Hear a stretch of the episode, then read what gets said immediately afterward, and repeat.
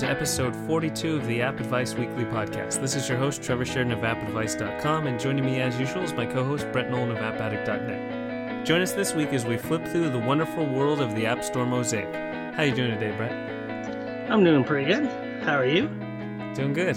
There's uh, some fun stuff this week, and I know that we just talked about the iPhone X last week, but there's already rumors for the next iPhone for 2018.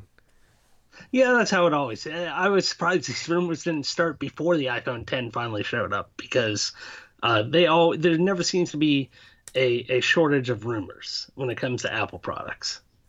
And so today we have uh, KGI securities analyst Ming Chi Kuo telling us that next year Apple is going to plan a replacement for the Plus, so the iPhone X style design will be maintained at that 5.8 inch screen that it currently is, but then the Plus line there will be a new 6.5 inch OLED version of the iPhone. So the iPhone Plus is going to be upgraded. So there's an iPhone X and iPhone X Plus, and then I guess it's going to be the XS. So we have XS and XS Plus, and then allegedly there's going to be a new 6.1 inch device that uses an LCD screen instead of the new OLED screen. It's kind of like an a new old iPhone that's going to fit in the middle but somehow be cheaper. Right. I think it's because it goes away from that OLED screen. They're somehow able to produce it cheaper. I don't know. I don't really understand why it's like just slightly larger in screen size, unless that's to uh, cover up the notch. I don't know. It, it, it's kind of weird that they would add like 0.3 inches to the screen. The OLED versus LCD shouldn't change that, but I don't know. That that one's weird, but I can only imagine how much the six and a half inch ten plus is going to cost. Like if my eight, uh, my ten cost like eleven hundred and fifty dollars, I can. Uh, this this thing is going to be insanely priced. Yeah, it's going to be MacBook Pro territory for a phone.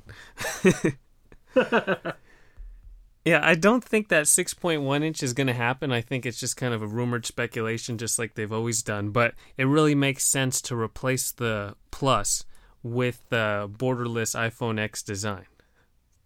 Right, right. Yeah, people still want that larger screen size. Uh, granted, this is larger than the current Plus, but if people still want that larger but at that new aspect ratio, it makes sense to bring out that phone. Uh, I'm kind of used to this, so I'm not sure I want to go back to that larger screen. I mean, aspects of it with the larger screen were nice, but having that larger form factor going back to that would be kind of tough just because I'm I do like this slightly smaller form factor. Yes, because the current device is slightly larger than the 8 or the 7 or whatever the case may be, where this new big 6.5 inch phone It'll be smaller than the current Plus, but it's still going to be a hefty and large scale device in your hand. Right, yeah, and in your pocket, and it's going to be all the same things people didn't really like about the Plus originally, which you do get used to it. I, I didn't really have problems using it. It's more when you have now switched away for a year, especially a lot of people with the Plus did upgrade to the 10 and so they're getting now used to this smaller phone again. And they're buying like cases. They're buying very all the other accessories that they have. Are they going to want to now go back to the large phone again? I don't know. I'm, I'm sure some portion of people will how much uh, i mean are people going to be spending $1150 this year and then wanting to trade that in and then continue paying again next year to get this even more expensive phone? Or are they going to try to ride out an $1150 phone for multiple years? That's the big question. Like what are sales of this thing even going to be? Yeah i gotta imagine if you drop a grand for a phone you plan to keep it for more than one year I know I do. I wanted to keep it for at least two years. I pushed my last one for three years. And the only reason was the battery, which really killed it. And as long as this battery holds, then I don't have any plans to upgrade anytime soon. And so that iPhone X design isn't just going to come to the iPhone Plus, but it also will likely make it to the iPad. So next year's iPad could include Face ID, get rid of the home button and Touch ID, and so that way that goes to the edge to edge display. And so the size of the bezel on the iPad may allow the Face ID to fit right in line without needing a notch. It, there's a few different concepts on the web of with the notch and without the notch, but if it, there's even if you look at the size of that notch and you put that on the iPad, it would feel almost borderless just based on how that would compare to a 12.9 inch or 10.5 inch display. Yeah, I, I mean, I haven't upgraded my iPad in quite some time, so I still have the original 9.7 inch iPad Pro. I would definitely consider upgrading. Uh, to looking at these mock-ups, you can just Google it and you'll find these mock-ups, and they really look nice. And especially where now I keep on like going to my iPad and I do the swipe up on the bottom. I don't know if you do the same thing. Like I'm so used to that gesture now that it just feels unnatural to be pressing a button. I don't know. It it's weird. Yeah, I feel the same exact way, and that can't come soon enough. This iPad looks absolutely gorgeous when you see it's just pretty much screen, and as compared to the X, it still fits in your palm. But if you have that 12.9 inch iPad with just like all screen, that's gonna be crazy. Yeah, I don't know if I would go for that. I'd go for more like the standard size. Uh, but yeah, even uh, it just looks beautiful, absolutely beautiful. And so hopefully that is coming next year. And then with Face ID just coming everywhere, maybe the new MacBook is going to go away from Touch ID and we'll have Face ID right on the MacBook and it allows them to have different stuff in the touch bar or just charge a whole bunch of money like they like doing. So the next MacBook already their update set too.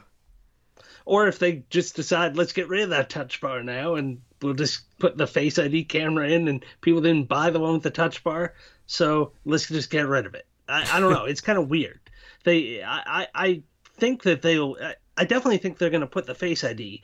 I'm curious to see what they do with that touch bar, if it even continues going forward or not. Yep. And so that's pretty much the Apple rumors, already looking ahead to 2018. But there's stuff to play around with in 2017. And the first app this week is Mosaic, which is actually this really interesting HBO production that is kind of like a movie, kind of like a TV show, but it offers interactive content. So the full title is Mosaic from Steven Soderbergh. He's the director of Traffic, Erin Brockovich, as well as the Ocean's 11, 12, 13 series. And so now he's applying his craft to kind of an interactive media designed for the iPad. So it begins with a 25 minute kind of introduction to the main character where you're watching this video. And then as soon as that ends, you're given a choice. Do you want to follow a different character's path or another one. So you have two character choices, and then you can see there's a whole map where the videos are going to diverge with all these different kind of points, and then you get to choose which path to proceed, kind of how you like different characters, how you want to see different characters play out. And the main character is consistent, but you get to choose kind of the way the storyline unfolds and maybe your perspective changes because say you like Eric's decision making and you continually follow his path where another video might say that Eric is like not a guy to follow but you've chosen Eric's path so now you have his kind of bias towards his direction and it changes your whole perception of watching the film take place. Right yeah and even beyond like that arcing characters, there's also little points within even just that first story where you can say you want to find out more about like the they mentioned something and there's like a back history there and you want to like, well, what's the story with that? I want to know more about that.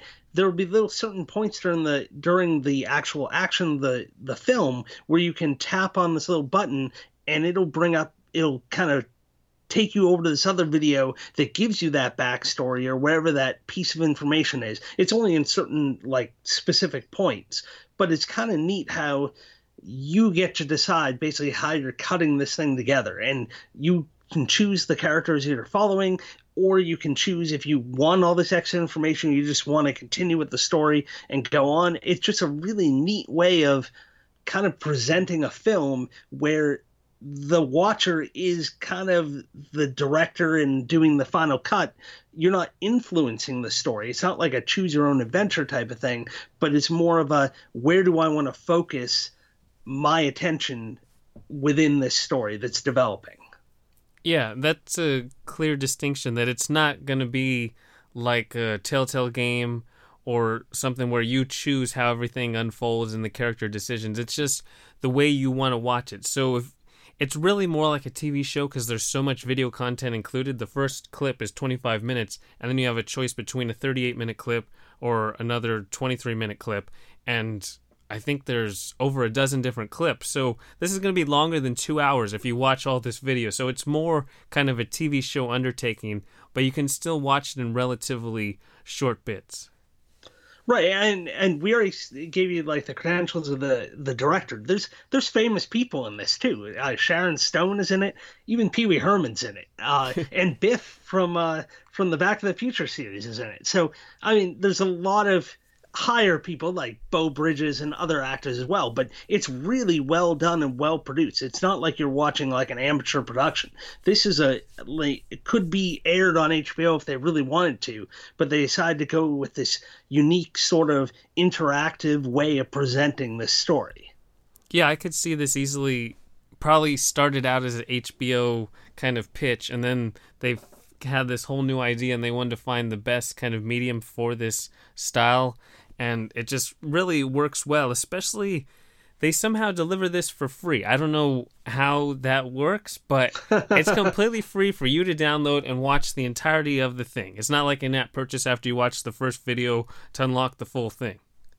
Right you don't need hbo you don't you just download the thing and you can start watching and and it's seamless for going from from clip to clip and just as you're going it just all magically appears and unlocks. I don't know how much of it's in the download and how much of it is streaming, but it seems to be super fast and and responsive. Yep.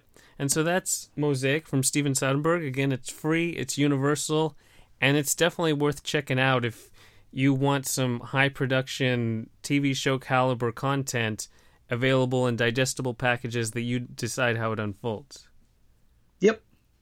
And so that means it's time for some new games. And the first one has a well known name it's South Park Phone Destroyer. And so the game is a real time strategy game where there's the side scrolling challenge and you play cards in real time to try to make it across essentially the battlefield to defeat your opponent.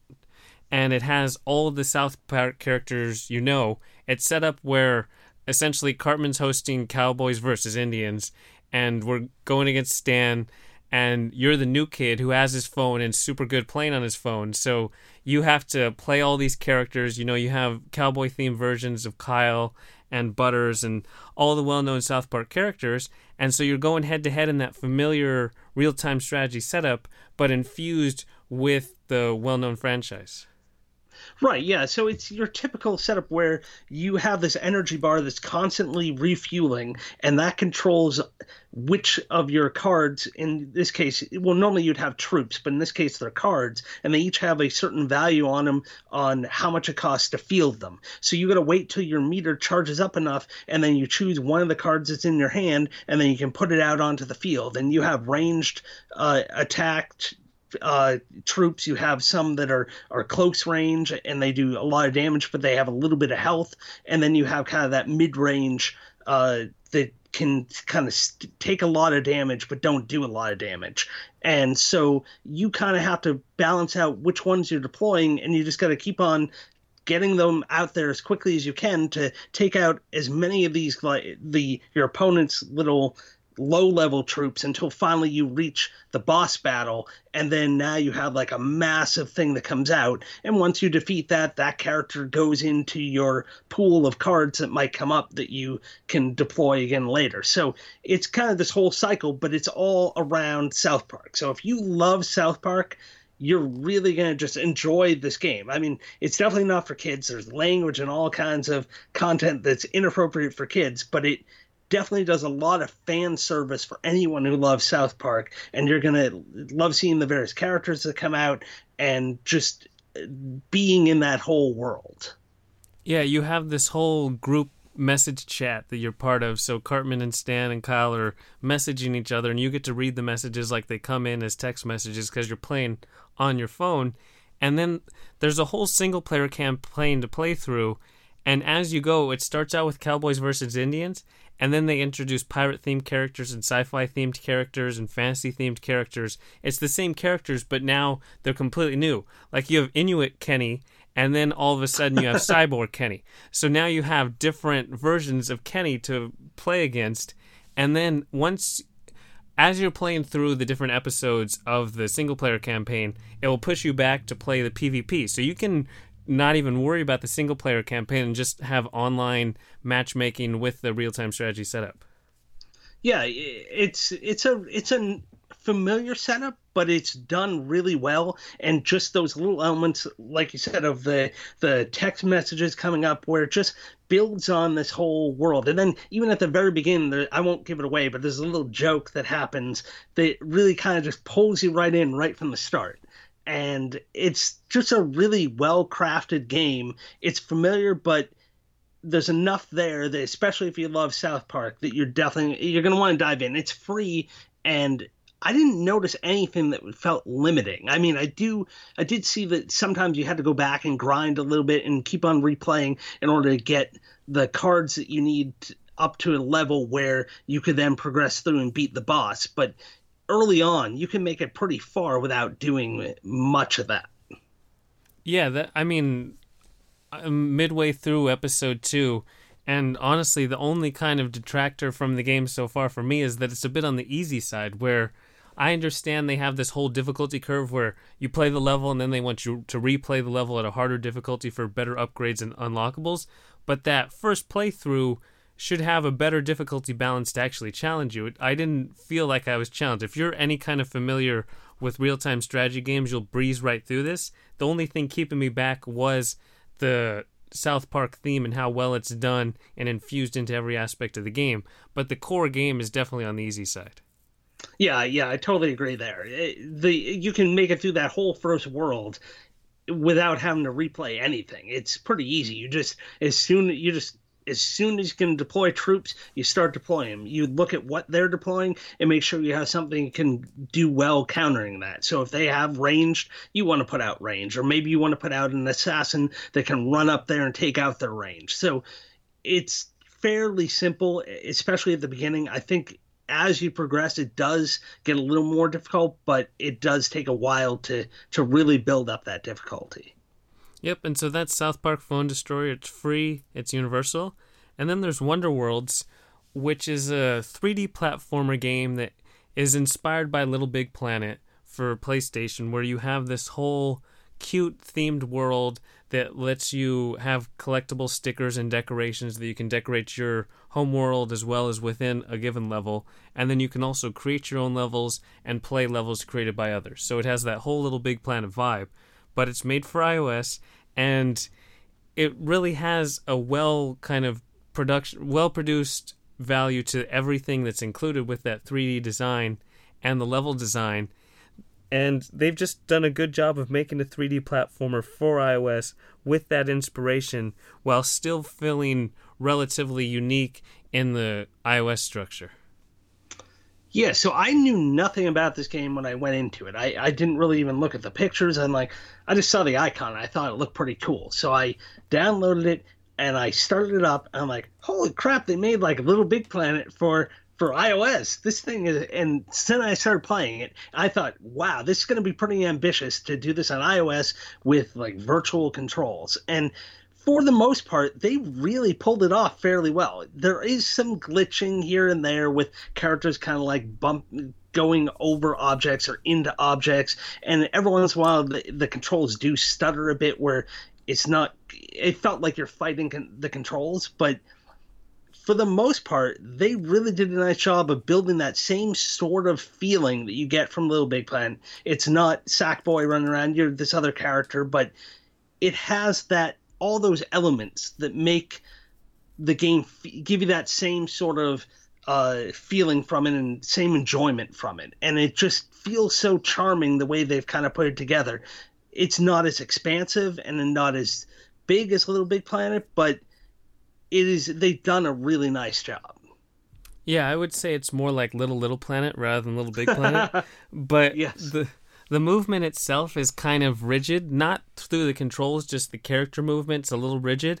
And then the game is definitely on the easy side where you're not going to be challenged really at all. It's kind of more going through and exploring the world. The biggest drawback for me, though, is that the camera doesn't move automatically. You control the camera. Yes. In a 3D platformer, you want the camera to move, especially when you're changing angles around the world. Yes, no, I found that frustrating as too. So there will be points where you almost just have to stop your movement, take your finger over on the other side of the screen, and drag it around and get the camera so you can see where you're going. Where it would be much nicer if it did allow you to adjust the camera if you really wanted to, but have it at least kind of have some smarts and follow the character, especially if it knows that you're going through this level, kind of where you're going and and do it automatically rather than having the user have to really take their finger off because one of your buttons is a so you basically have the left side to move which is a virtual stick and then on the right side you have this little button you can use to interact with objects. You can use it to fight things. You use it to jump as well. And to have to take your finger away from that and then drag things around where all of a sudden you might drag and then you see this creature coming towards you and now you got to get out of the way and make sure they kind of stun themselves so you can go pick them up and throw them off the edge so it, it just kind of takes you out of the gameplay where i think if you did have that auto moving camera it would just feel a lot smoother and natural Yep, agree completely.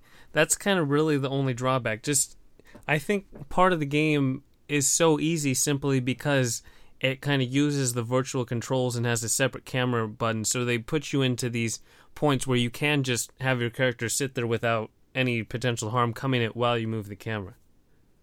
Right, yeah, and it's not like a, a time base where you're racing to get through the level where it really matters. And they have, eh, to add to the easiness, they have an insane number of checkpoints you can just pop onto and then have all these various save points that are really almost unnecessary with the length of the levels that you don't really even need it. But should you happen to mess up, you have these checkpoints where you're going to pop up pretty much where you left off. So, uh, yeah, it's easy, but it be, it's it's I think it's supposed to be. I think you're supposed to be able to just enjoy it and it's supposed to be a creative experience, not necessarily a super challenging experience.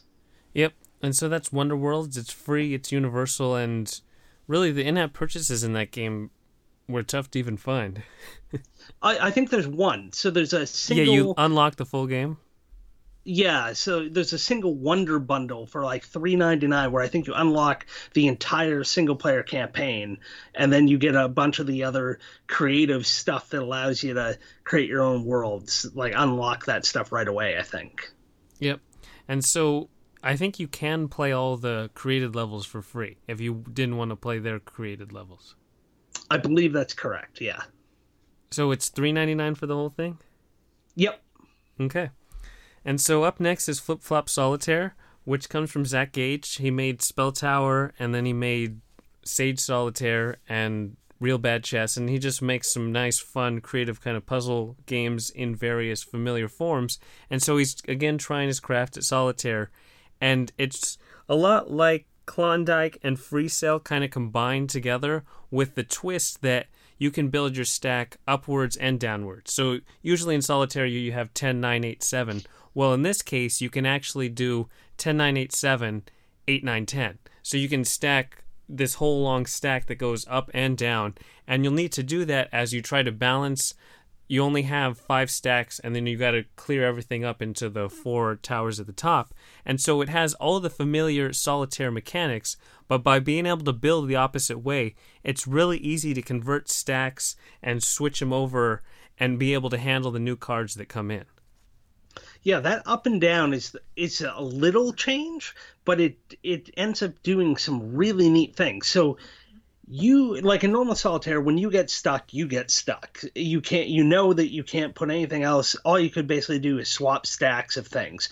Where in this game because you have the ability to go up and down you might have an out. You don't always have an out but you might think it's over and then you realize wait a minute i can shift things around and start going in reverse and clear out a whole stack and access like a, a card that was previously blocked. And maybe that's the one ace or the one two or or the one card i need to then be able to start discarding a whole bunch of these into the stacks at the top. So it's it's almost like a savior where you're just going along going along going along and then all of a sudden you're like oh and then you just things start to click in your head. And there's even a little question mark button you can hit on the screen, which not only does it show you like your what moves you can make, but it actually shows you like a sequence of moves that you can make. So then you're like, oh, if I move that stack there and that stack there, I can start going again. And so it gives you a little hint of how to get out of where you're stuck. But usually that's because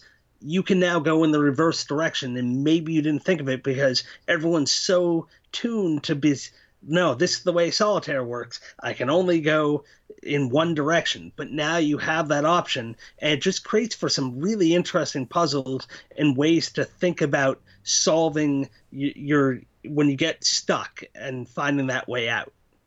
Yeah it takes a couple playthroughs to really lock on to the idea of going back the opposite way, you'll still find yourself doing the normal kind of solitaire stack. But once you figure it out and kind of piece it together, it allows you to dive into the other modes. So you can play one deck, two deck, three deck, four deck, five deck, or a special one deck expanded. But even just the classic four deck, you have all the normal suits that you're familiar with, and you can't move an entire stack if you have like an eight of clubs and then a seven of spades. You can stack them, but you can't move them. You can only move the same suit. So that makes it an added challenge. But now that you can build opposite ways, it still feels like you always have a chance to win every time that you play. It's not like, oh, I have to play this card in the exact right order and the exact right sequence to win. You can make mistakes and go back and change what you do and even flip a stack completely, like you said, to get those hidden cards from the top. Those hidden cards never feel like, oh, if I don't get them right away, I'm never going to get them. My stack is too big. I'll never get back to that point. Right, right. Yeah, you always feel like there's a way to get around things. And then there's even an undo button, and you can undo as much as you want. So you can always kind of go back and try to retry. You can redeal the same setup you had if you want to like oh wait a minute i there's too many things i did i don't really want to undo everything i just want to try all over. And then so you can keep on doing it. You're you can score based on the number of moves you make. You score based on uh, the time it took you to finish that particular level. So you're kind of racing a clock. You can turn that off if you don't like that pressure of a clock and then you always have things you can shoot for where yeah solitaire is pretty repetitive but there's different layouts every time. Like you said there's a strong strong possibility that every not everyone but the vast majority of them are solvable in some way and then you just have these other options of things to shoot for. There's all kinds of achievements you can try to hit as well. So there's always something to do, whether you're changing up to try a different number of suits, or you're or you're just going back to that single suit because it's the easiest one to do, and just trying for all these various little achievements that you can try for. So it's, it's a really fun quick take on solitaire that it just shows you that even making just one little change can make the game feel dramatically different. Yep, that's Flip Flop Solitaire. It's free, it's universal, and then the in-app purchase is gonna get rid of ads and what else does it do? Uh, so it also so the five suit and the extended one suit those you kind of earn credits towards playing those if you don't have it unlocked. So you have to play through and watch ads, and then it gives you like a little uh, credit for those. Those are completely unlocked if you pay the two ninety nine. Then there's other little customization things where you can have alternate color schemes and like card backs and background colors. So, um, but Otherwise, you can play the one through four suits completely for free without paying anything. Awesome. So up next is Skee Ball Plus, and this game is relevant just because the first Skee Ball I think came out in 2009, like right after the App Store started in 2008, and it was published by Freeverse at the time. and it lets you play the classic idea of rolling the ball up the ramp to try to land in the cups, but it made it so it's just you swipe the screen and have the balls on the way. So a bunch of different versions came out, and then there was a Skee Ball 2. I think it came out with once Freeverse was acquired by Ngmoco, and then that company went under. And then Skee Ball was kind of just you had to go to third party ones. So Ramp Champ came along, and that one was a really fun, highly stylized version of Skee Ball with really creative, essentially lane layouts. And then that game also was removed. And so I pretty much forgot about Skee Ball until Skee Ball Plus just popped up from a brand new company that I've never even heard of. Yeah, so the thing, the big deal with all of these skee ball games is the word skee ball, S K E E dash B A L L, is a trademark. It's an actual trademark thing. So all these other games. So originally, when that first one came out, they called it 10 ball, 7 cups because they couldn't legally call it skee ball. Then I think Gravik and Freeverse got the rights when they came out with skee ball and then skee ball 2. So they have the rights to call it skee ball. And skee ball 2 was probably, I would say, one of the best implementations of it. It had everything, it felt polished, it it just worked well. The the physics felt right, and they'd actually redone everything and came out with that game. Then obviously all of these companies went out of business, and now the rights for Skee Ball was back up, and this company Ocean Media bought it and put out what they called Skee Ball Plus, which is the officially licensed version of Skee Ball.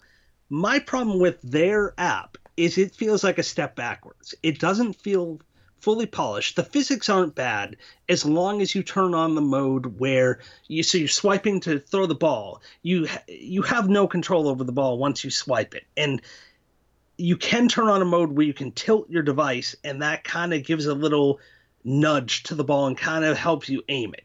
This game is horrible unless you turn on that mode. It like it just doesn't feel like the ball goes anywhere near where you swiped it, and you're the possibility of your going in the cup is pretty much nil unless you kind of massage it by shaking the the device or tilting slightly tilting the device. The graphics in this one aren't too bad, but if you look at any of the menu buttons on my iPhone 10, the they don't look round. They are actually look stretched vertically. If you look on the iPad, they look stretched like squashed so then they look stretched side by side. If you look on the app store and look at the iphone screens that they post there they look perfect. So something is wrong with their art assets and it just feels like this thing is a rushed out not quite finished cash grab because it is a paid app but there's all kinds of in-app purchases and you have to purchase and earn tickets in order to unlock any of the 50 million different game modes they have in it but the number of tickets you earn in a single game, it's going to take you forever to even lo- unlock a single mode. So I don't know. I just have a, really disappointed that this is now the official skee ball game when we had much better options previously. I think it's junkier than that. When I'm playing the game, I swipe it, you know, to try to aim for the 100 bucket in the corner. And yeah. I swipe it in that direction and it hits the side and then bounces back the other way or it doesn't even come close. I never can get into that proper trajectory, even though I swipe in that trajectory. And then the ball, I figured out a way where I almost got nine hundreds on my nine balls just by swiping it up there, and then it hits behind the hundred, like it hits like this brick wall with this really crappy physics, and then it like falls down into the hoop. There's no way on earth the ball should be able to hit the back wall and then get into that hundred hoop. And so it's just super clunky. And then even when you do that, like you said, great score, you get hardly any tickets. So it's going to take forever to unlock all the different modes. And then even those different lanes, they're not designed that well. The the little score text is kind of ugly on that second one that you can unlock and just everything feels subpar, especially when we had games like Skee Ball 2 that came out a few years ago, and the physics as well as the art assets all seem way better. The way you earn tickets, and then you have tickets to unlock new lanes as well as different like prizes like that whole boardwalk atmosphere. So this game feels like it's from 2009, which is amazing that it's 2017. Yeah, I, I, completely agree. The art looks like like they used Microsoft Paint to do some yep. Like it really doesn't look like they put the effort in for something that's now going to be the official skee ball. And so like I would earn maybe four tickets per run that I got. Four somewhere between four and six tickets. It costs 2,500 tickets just to unlock a new mode, 5,000 tickets to unlock a new machine, plus you have to be leveled up for that they can sell you tickets 5000 for 99 cents or 18500 for 299 this is a paid app. You paid for the app and now they're going to charge you for tickets or you have to sit here and grind like crazy to unlock anything. Some of those modes sound really cool but i'll never see them because i'm not going to be playing this. I'm going to find a cheap skee ball knockoff and play that instead because i'm sure there's got to be one that works better than this game does Yep. And so, like, that is probably the worst part is that it costs three bucks and then it still has all these in app purchases and makes it nearly impossible to get anything, any valuable upgrades. So that's Skee Ball Plus, it's two ninety nine and it's universal. And I think that's everything for episode 42. Yep, that's all I got. Brett, thanks for joining me. Oh, yeah, it's a pleasure as always. To everyone listening, we hope you enjoyed and we'll talk to you next time. Talk to you later.